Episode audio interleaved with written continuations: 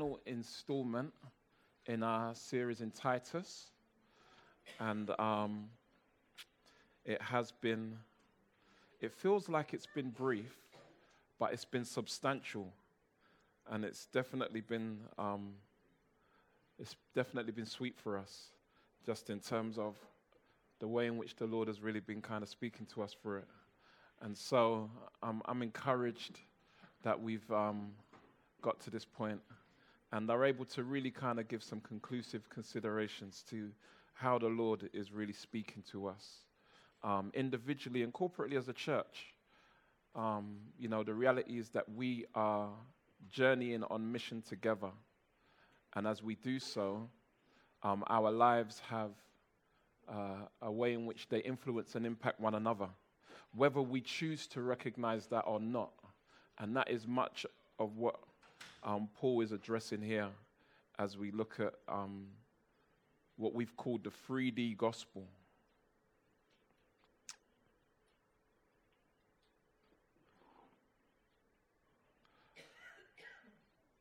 There's been a great emphasis in this book on the gospel made real, the gospel made flesh, God revealed through his people. And in that, there's this kind of underlying sense of the importance of image. And we see this reiterated in our, last verses as we close out the book the importance of image. Now, we live in such a, an image oriented culture.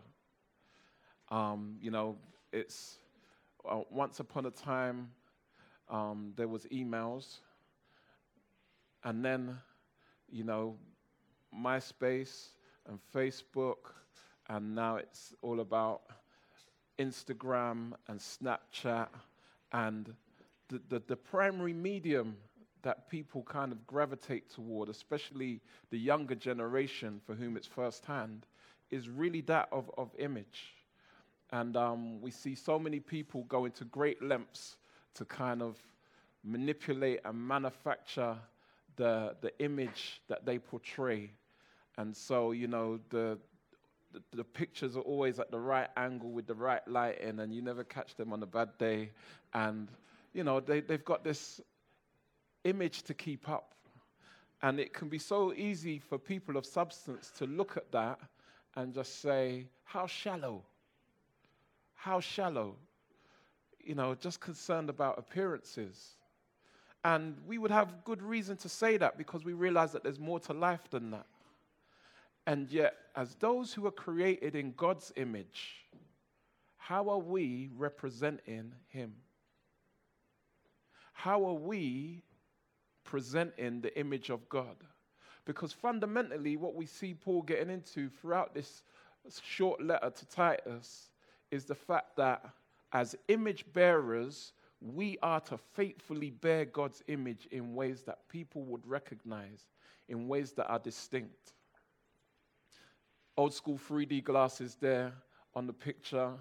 And the idea was that the, the glasses would create a sense of depth perception or depth of field by which the image we're looking at is perceived to have solidity, it's perceived to have three dimensions.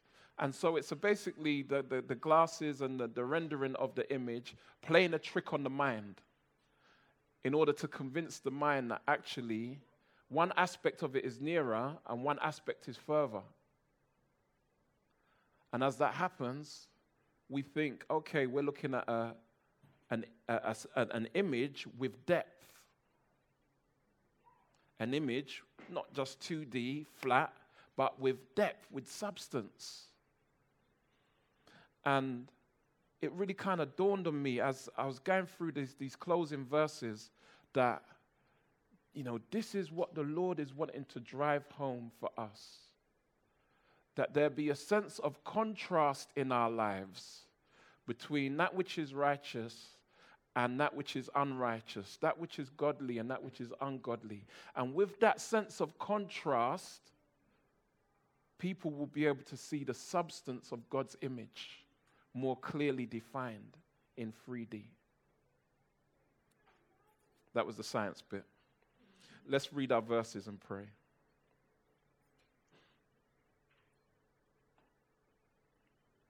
Titus 3 8 to 15. The saying is trustworthy, and I want you to insist on these things so that those who have believed in God may be careful to devote themselves to good works. These things are excellent and profitable for people, but avoid foolish controversies, genealogies, dissensions, and quarrels about the law, for they are unprofitable and worthless. As for a person who stirs up division, after warning him once and then twice, have nothing more to do with him, knowing that such a person is warped and sinful. He is self condemned. When I send Artemas or Tychicus to you, do your best to come to me at Nicopolis, for I have decided to spend the winter there. Do your best to speed Zenas the lawyer and Apollos on their way. See that they lack nothing and let our people learn to devote themselves to good works so as to help cases of urgent need and not be unfruitful. All who are with me send greetings to you. Greet those who love us in the truth. Grace be with you all. Father God, we thank you for your word. We thank you for the work of your spirit. We thank you, Lord, for your grace towards us because we are people who are evidently in need of it. And we thank you, Lord, that there are different ways in which you've purposed for your grace to work in our lives. One of those being the ministering of your word, because your word is spirit and it's life. And there is a power and an authority in the preached word of God. And so I thank you, Lord, that we've gathered here today, Lord, in your name to exalt you, to worship you in every way, and particularly in the hearing of your preach word. I pray that you would use me even beyond myself, Lord, and show yourself strong in Jesus' name. Amen.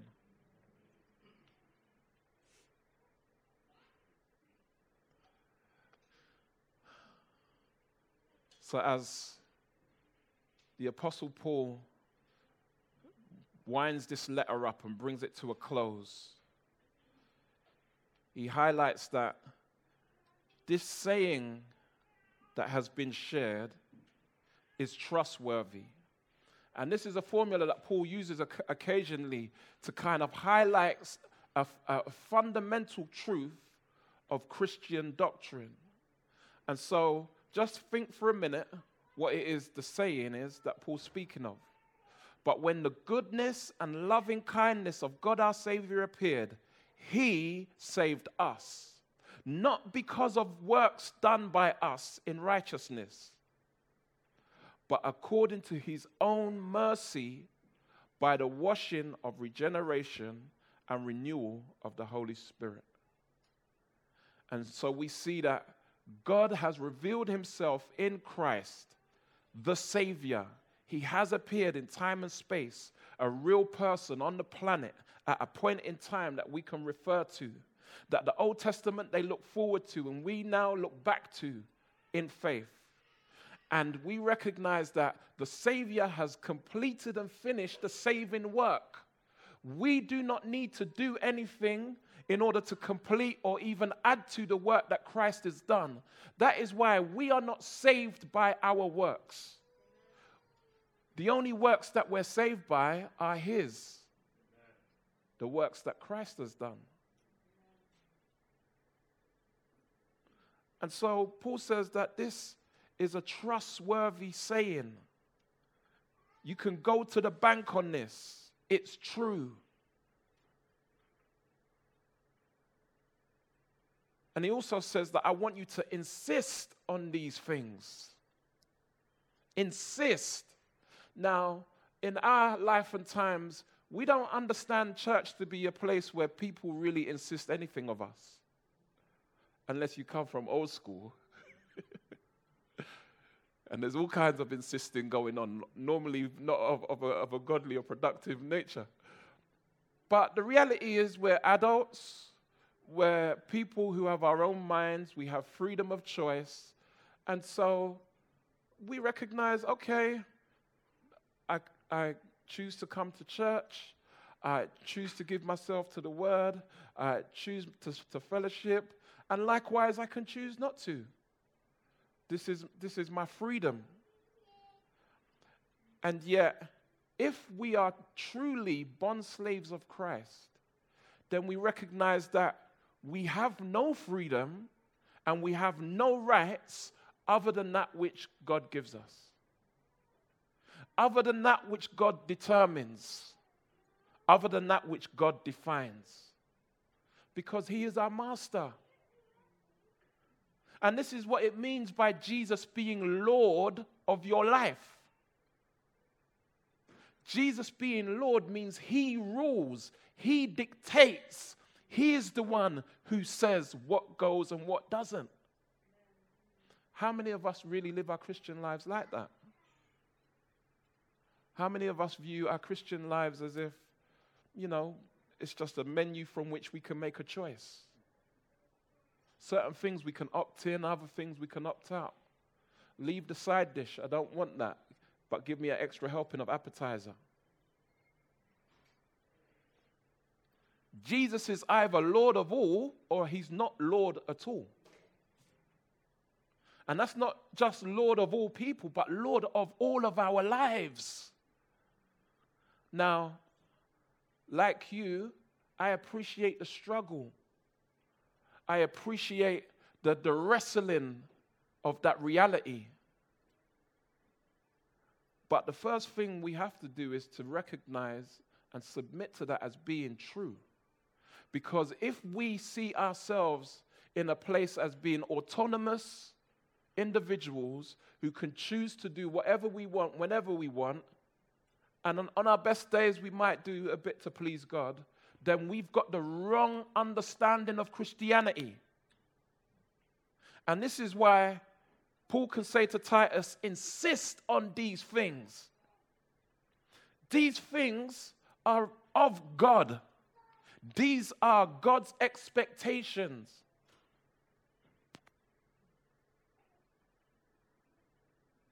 And so, in that, those who have believed in God must be careful be careful.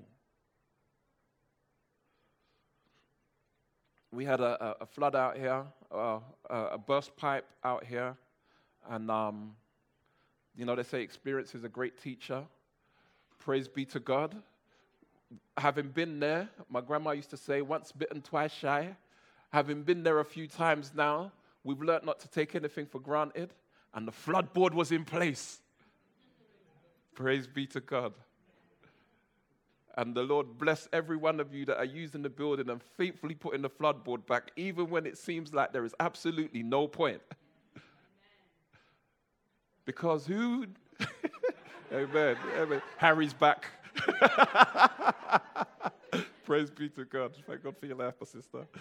You know what? No one would have thought there would be a flood this weekend.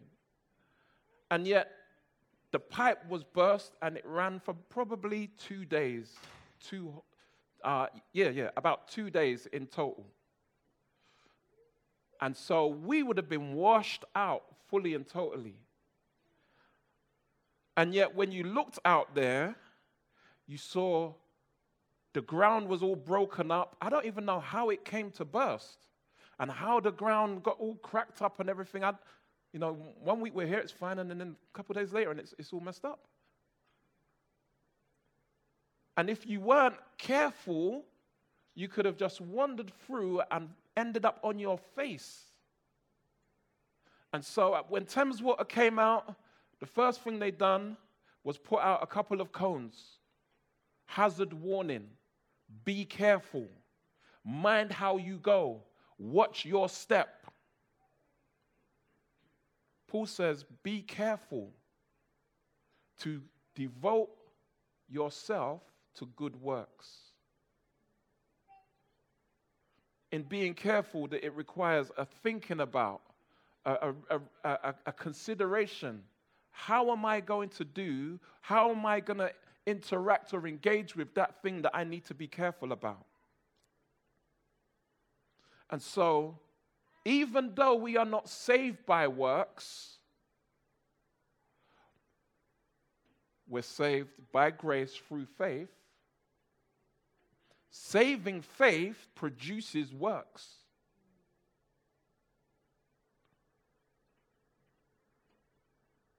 And so it's necessary that we don't take God's grace for granted and simply think, well, you know what? I'm saved by grace, and therefore works are not important. They're not even necessary. Because if I make mistakes, if I fall, if I don't bother, grace is sufficient. It, it covers all my failings and my flaws. Again, that is misunderstanding and misappropriating the doctrine of God's grace. James tells us, we went through the book of James.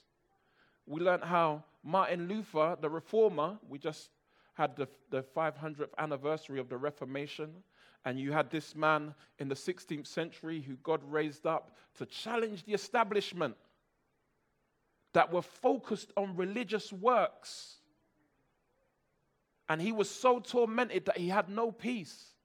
And then he read from the scriptures, the just shall live by faith. And he, he rose up and he raised his voice and he protested against this regime that was completely oriented and, and focused on religious duty, religious works. And even at that time, he wasn't trying to start a new work. He was genuinely trying to reform the existing work. That's why it's called the Reformation.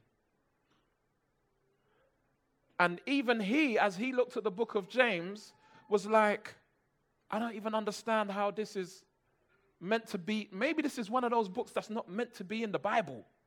He wanted to tear it out. Because James said, faith without works is dead. And he felt like there was a conflict. And for many of us, we, not, we might not reason it that deeply, but in our lives, there's a similar conflict.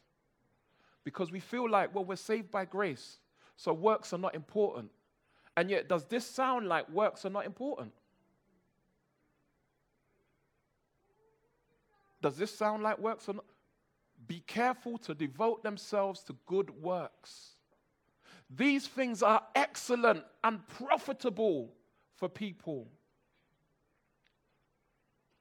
Just before we got into Titus, we were looking at Hebrews in the, in the revision series, just looking at the basics and just being reminded that God expects his people to be productive. He expects his people to be fruitful. Is your life fruitful? Are you a fruitful branch? In John 15, it says, The branch that is unfruitful gets cut off and thrown into the fire. And you're like, hold on a second. But isn't that branch in the vine that is the Lord? And so if you're in the Lord, does that mean you can lose your salvation? Does that mean that, you know, if I'm not good enough, I won't go to heaven? that I'm going to get cast into the fire. Well, that's not what it means. But what it does indicate is that fruitfulness is important. Amen? We understand we're not saved by works. But again, it just emphasizes that which James is saying. Faith without works is dead. And so, where are the works that accompany your faith? If you truly have faith. I've told this story before. Um, for much of my life, I, grew up in Clapham with my gran. And um, when we moved, we, we used to live on a, in a block um, on Clapham Park Road. That's where I was born. And then we moved probably in my junior years, I don't know, five or six, to another part of Clapham. It was a new build estate, and my gran had a little garden. And, um, you know, she was quite green fingered. and um, she liked to grow roses. And so, growing roses in her garden, um, sometimes she was unwell, and so she would send me out to tend the garden. Big risk. and so, she's like, Go and prune the roses for me, Ephraim. I'm like, Granny, but you prune the roses. I mean, what do I know how to prune the roses? And he said, Well, you've got to cut back some of the ones that have kind of looked like they've got dead ends so that they can be more productive. And you have to, you have to cut off the, the branches, the, the sucker branches. And I said, there's, there's such things as sucker branches. She said, Yes, the sucker branches. And it took me a long time to actually understand what branches she was talking about, even though she so, showed me several times. Because these sucker branches were branches that just looked the same as the other branches at a first glance. But there were a, a couple of things that caused them to become, um, you know, quite clearly not healthy branches. And the primary one was that they never produced any roses. And so they had thorns and they had leaves. They were a little bit lighter in color, but they never produced any fruit. And basically, those branches were like leeches draining life from the healthy stem of the rose. And so they needed to be cut off so that the fullness of the life within the, the, the, the branch could flood through and flourish. And so, even though it looked like it was a genuine part of the rose bush, it was actually an unhealthy aspect that needed to be cut away. Now, you think nothing of it at the time. Later on, become a Christian, start reading the Bible, John 15. Branches that don't bear fruit get cut off and thrown in the fire. And I'm like, huh, them sucker branches. They need to get cut off. And it makes sense to me. They were never a genuine aspect of the rose bush. And so it's important that we give our attention to bearing fruit, being fruitful. And Paul's focus here in relation to that is that of good works. He says, These things are excellent excellent. Are we concerned with doing our utmost for His highest? Then we're being clearly told here to, to give ourselves to good works, to devote ourselves, not just in a dutiful sense, but from a, a heart of devotion unto the Lord this is an excellent thing and it's a profitable. It's something that causes us to be productive and profitable, not just in a way that it profits those who benefit from our good works, but it also profits us who are given to good works. God is unselfish in the way that He blesses His people. And so, not only does He use His people to bless others, but those who are a blessing are also blessed in the process.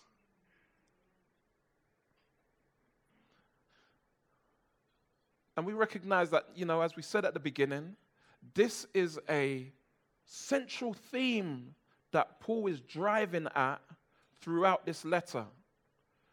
In verse 1, the knowledge of the truth which accords with godliness, godly living in verse 16 of chapter 1, he's concerned with a lack of good works.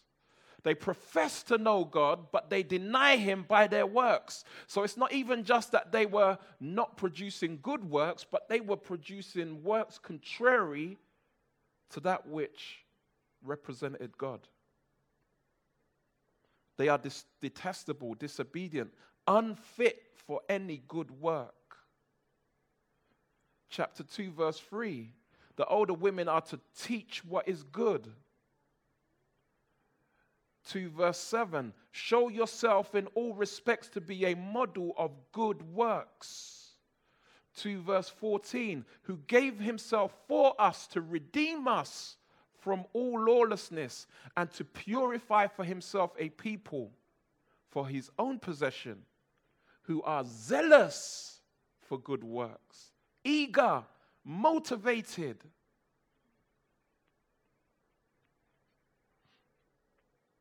Three verse one. Remind them to be submissive to rulers and authorities, to be obedient, to be ready for every good work.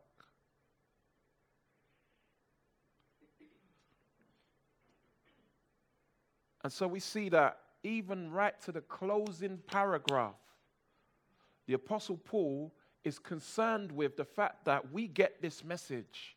God is concerned with the fact that we get this message. That we be a people who are zealous and equipped and ready and devoted to good works. It's interesting because in verse 9, whereas we see in verse 8, these things are excellent and profitable, in verse 9, the Apostle Paul lists uh, an, a number of things that are unprofitable and worthless. You see the contrast. The good works are excellent and profitable, and these other things that we'll get onto in a second are unprofitable and worthless. And so here we see this contrast. May the good works be at the forefront, and these worthless, unprofitable ones be pushed to the back. And as that happens, the gospel is made distinct. It's presented in 3D as people perceive the substance of it. Again, in verse 14, he's already began to give his final greetings and he started his, his name check. And even then, he returns almost randomly in verse 14 back to the same matter. And let our people learn to devote themselves to good works so as to help cases of urgent need and what? Not be. Some of you guys need to get your glasses adjusted. Can you see that? And not be. I have to pull out my glasses today. You know, you know, there's certain times you just realize you're getting old. We're not to be unfruitful. And so, how fruitful is your life?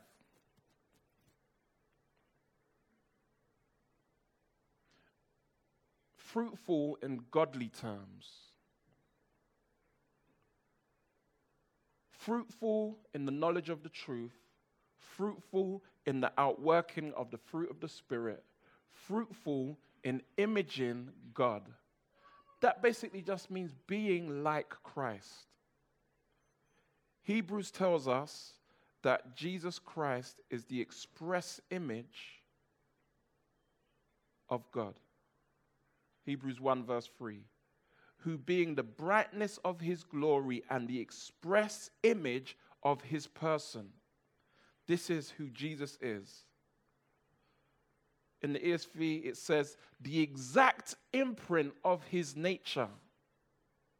And so, whereas the image of God in humanity was corrupted at the fall because of the sin of Adam and Eve, God is the perfect representation of the restored image of God in man.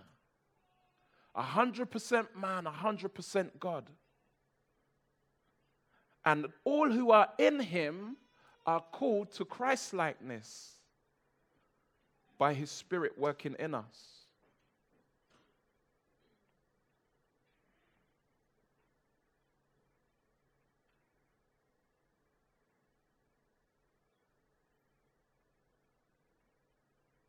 I urge you to pursue fruitfulness. Complacency, lethargy, and indifference is, a, is so common within our culture. Let's root it out of our own hearts and lives. let's be careful to examine ourselves, to look at our lives on a day to day, week to week, month to month basis, and consider where is the evidence of fruitfulness in my life? And furthermore, where am I being unfruitful or unproductive? Because it's clear that there are certain situations and scenarios that we can engage in that cause us to be counterproductive, to be unfruitful. Verse 9 Avoid foolish controversies, genealogies, dissensions, and quarrels about the law. There's so much in church life that we can get drawn into one controversy over another. I keep getting corrected by um, Kian when I say controversy. it's not controversy, Dad, it's controversy. Said, What do you want me to do?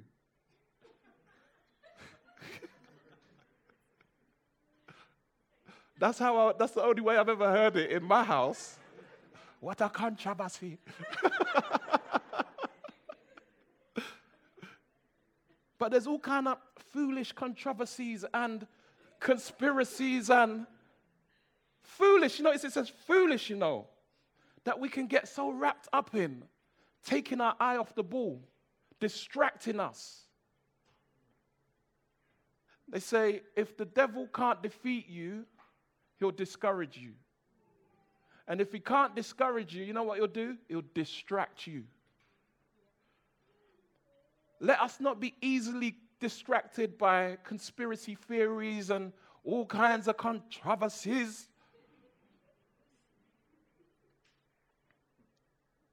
Dissensions, disagreements. So, dissent is the opposite of consent. Consent is to agree. To dissent is to disagree. Let's not be characterized as disagreeable people. So often, even in the name of righteousness, we can have such a sense of spiritual pride and know it all that everything we say is just disagreeable.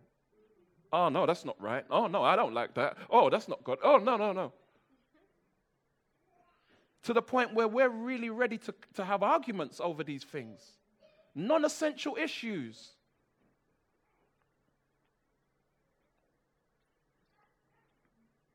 Let's not be disagreeable people. This is what the Bible says.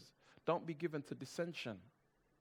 Don't be disagreeable, contentious with it, quarreling about the law, And, you know, primarily it's speaking about the law of God. And you could take the law being the law of God and you can apply that to legalistic attitudes where people want to impose their own standard of law, their own standard of expectation on others, and then quarrel when they don't meet it. Jesus never died and left you on the throne. He rose again and took his rightful place. No vacancies here.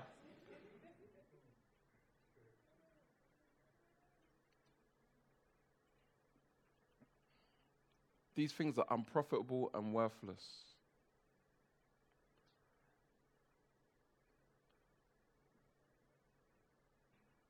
Paul goes on, as for a person who stirs up division, now this is taking it to another level.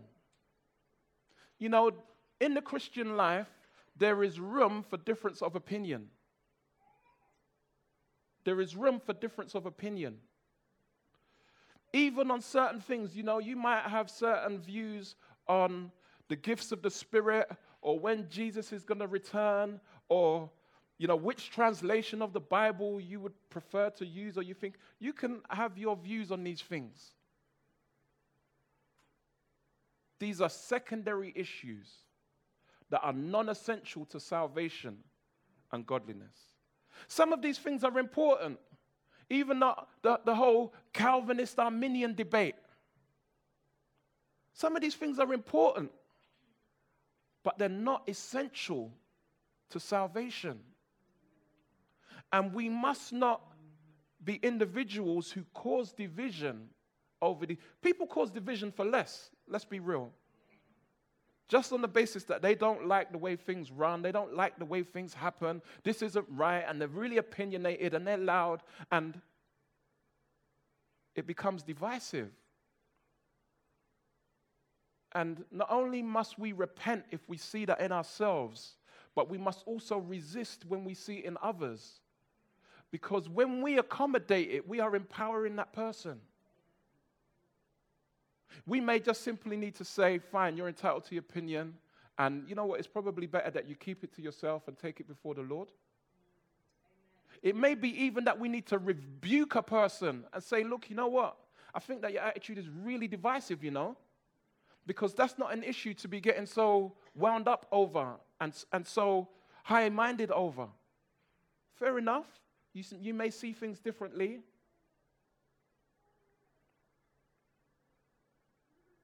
And so we have to be careful of those who cause divisions. But this word is speaking specifically of those who differ on essential matters of doctrine. The deity of Christ. Is Jesus truly the Son of God? God manifest in the flesh?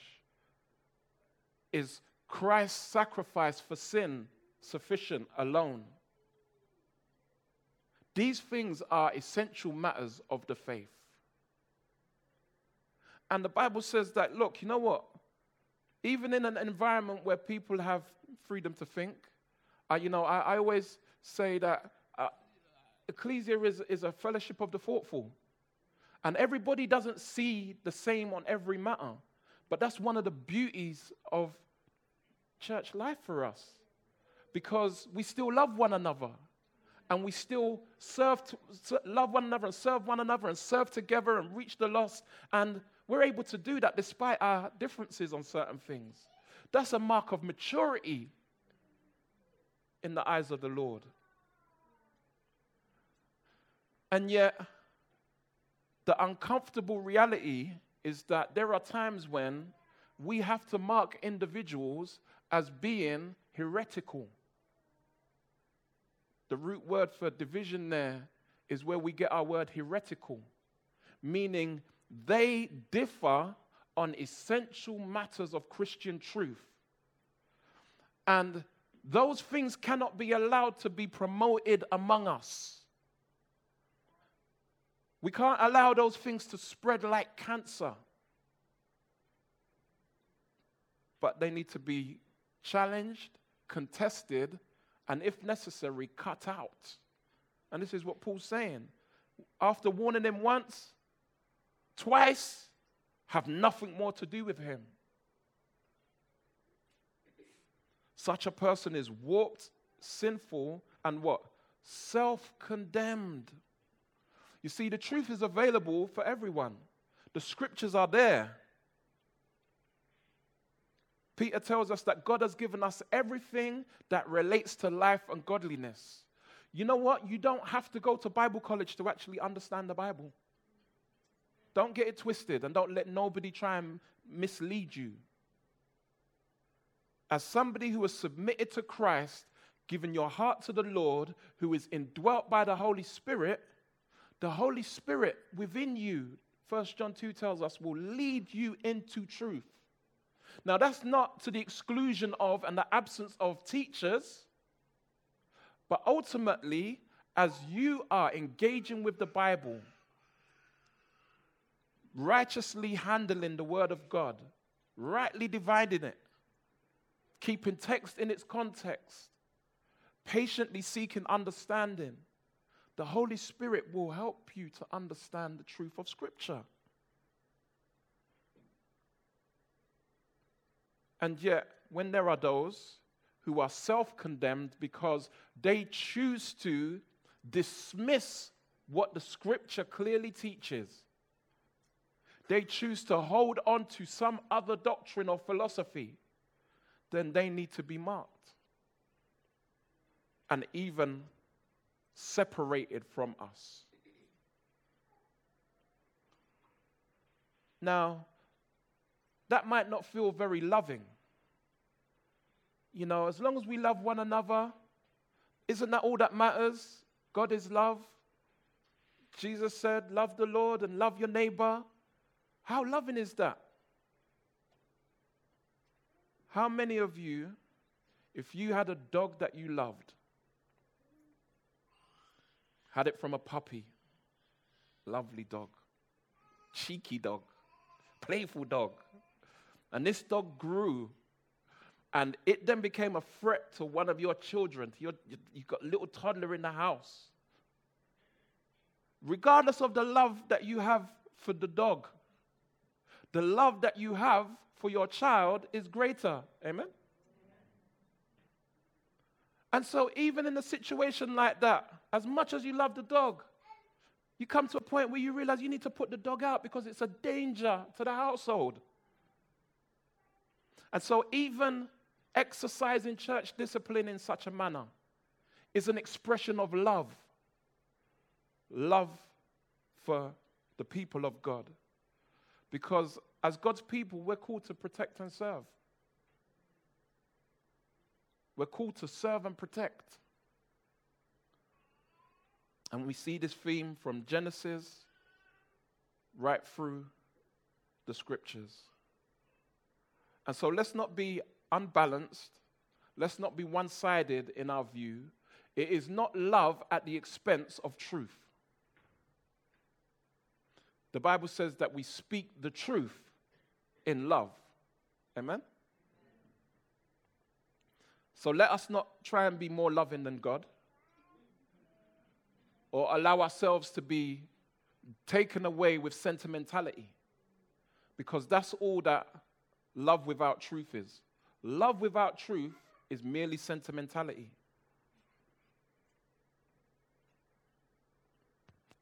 So then we see Paul saluting and regarding those who have been involved in his life and ministry as part of that team.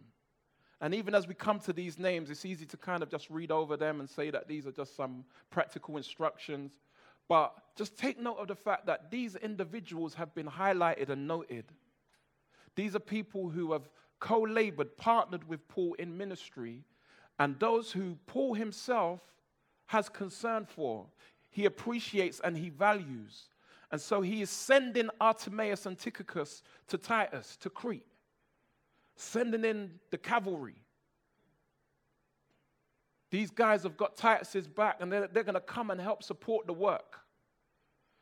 And then he considers Zenas and Apollos, who are to be blessed as they're sent on their way to continue the work of the Lord elsewhere. Would your name ever feature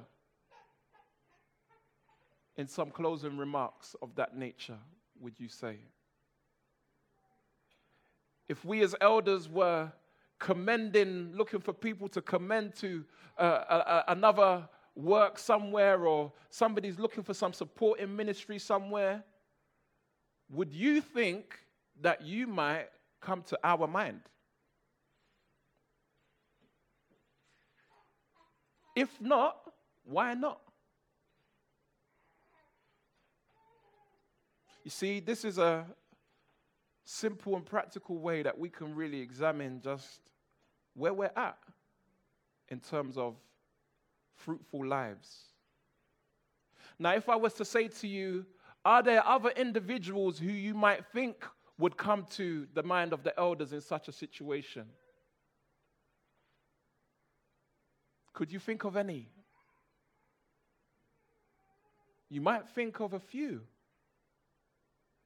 And so I would ask you, why would you think of them and maybe not yourself? What is the difference between their walk and testimony and yours? Even as we look at these individuals being named, even in the name of naming of them, they are being held up as individuals who are in some ways not just a blessing, but also an example of what Paul's talking about.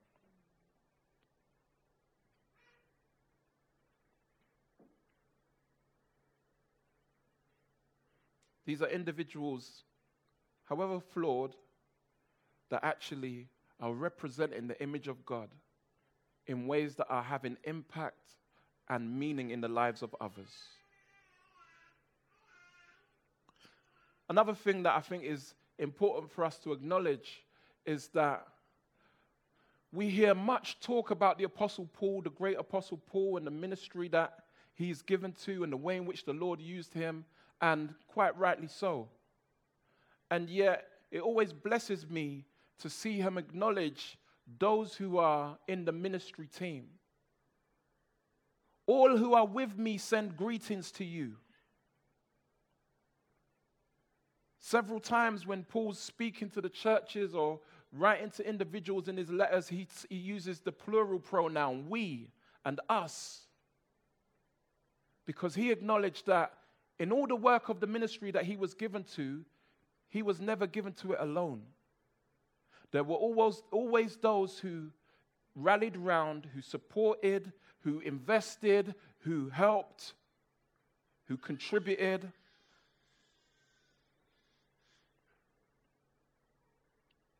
And some of us feel like, you know what, it's not really kind of worth giving my effort to, you know, really kind of going hard for the Lord and being given to good works and you know, maybe you're kind of like, oh, I don't want to be seen as like the teacher's pet, which in and of itself is pride. But at the same time, maybe it's because you feel like, you know what, I've got more opportunity in my career to kind of be, excel and become noted and well known.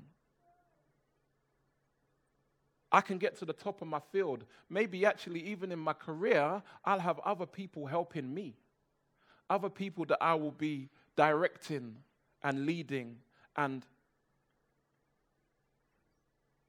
maybe there's a sense in which our lack of willingness to be given to the work of the Lord, even if it means we're not going to be in the pulpit or the top dog or recognized or whatever the case may be, is an unwillingness on our part to support others, to support those that the Lord has called and the Lord has gifted in ways that He may not have gifted you. I've always said, you know, just because a person excels in business, excels in their career, ex- excels in academics, it doesn't necessarily mean that they're called likewise to excel in the church. The Bible says that we're a body, and everybody has a part to play. And so the idea is that we get in where we fit in according to God's ordination. 1 Corinthians 12 says that God has placed the members in the body. He has placed the members. So we all have our place and our part to play. Don't resist God. Play your part and play it to the full. In order that God might be well pleased and that his image well represented.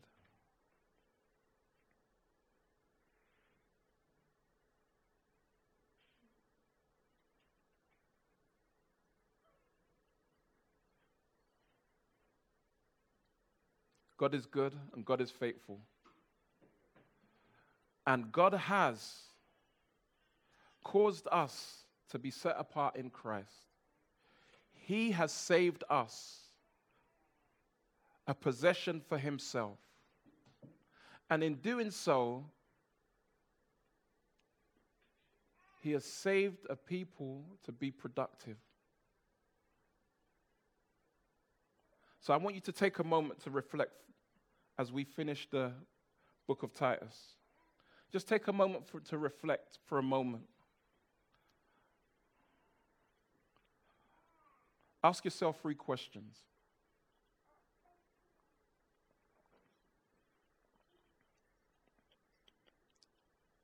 Where in your life are you fruitful and need to be more given to those things? Where in your life are you unfruitful? And what needs to be changed?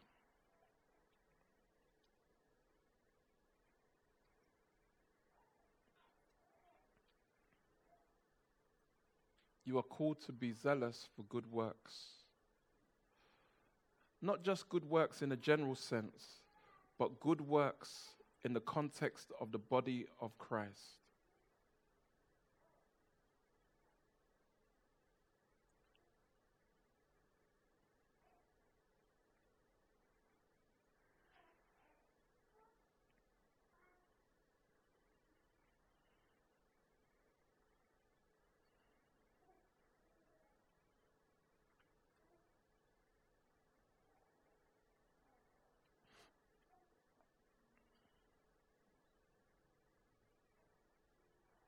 You might say, you know what, I'm a little uncertain.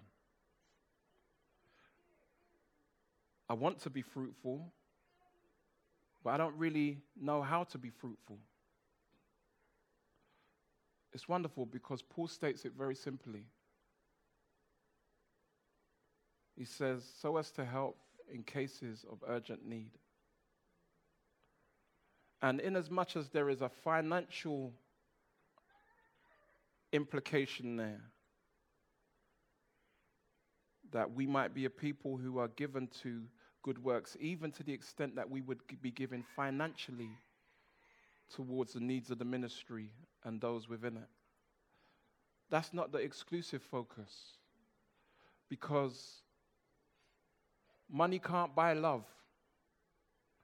And I've always said when the Lord has someone's heart, there's nothing that he can't do with them, money or otherwise.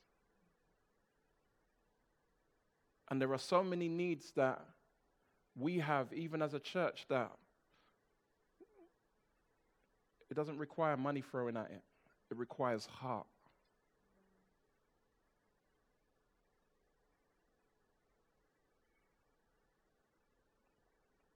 And so, on any level, where are, there, where are there needs that you can be helping to meet?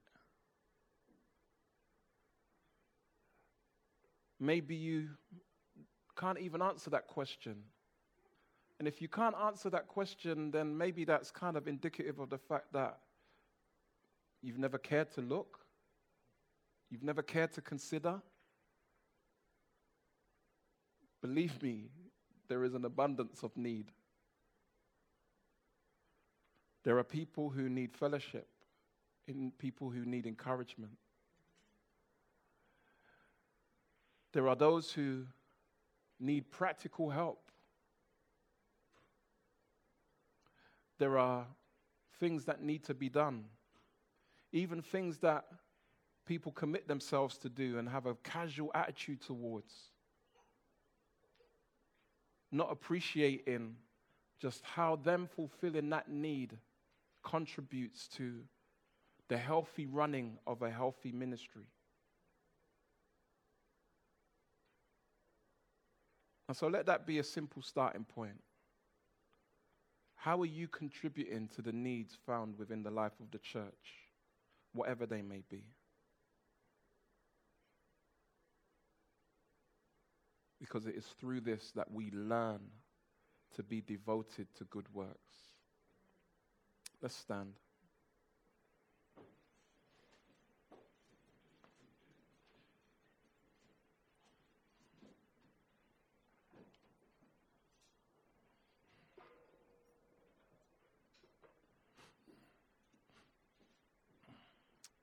Father God, we firstly just want to repent before you, Lord, and ask for your forgiveness because we are very aware of the many ways in which we are unfruitful and unproductive, ways in which we are distracted, ways in which we're even destructive, Lord, in our attitude,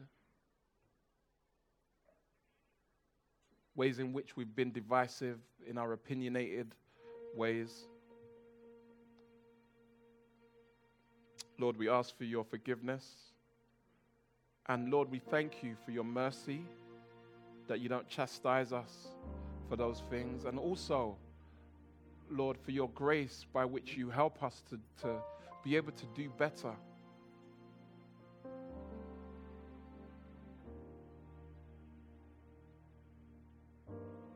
And so, Lord, we ask you that you would help us to be fruitful, productive people in your kingdom contributing to your work with delight and devotion, not mere duty. And Lord, I pray that you would change our hearts where these things even just seem to be a drudgery and a chore and unwelcomed. Help us to place our eyes back on Jesus. Jesus, who never found it a chore to walk among, among men and be disrespected, to be shamed, to be abused, to be disregarded. Jesus, who never found it to be a drudgery to be whipped and tortured. Jesus, who never found it to be a chore, going to the cross for us and our sin. Lord, I pray that you would help us to fix our eyes on Jesus and cherish him and value him and recognize him as our only Savior. And that we would cling to him with all that is in us. And that we would desire to please you, Lord. And that we would desire to be like you. There are so many who present insubstantial images for us to emulate. Trendsetters and influencers, quote unquote. And yet, Lord Jesus, you came to give a whole new life. We thank you. Help us, Lord, to be those who bear your image faithfully, putting the gospel on display. And we ask this in your name, Lord.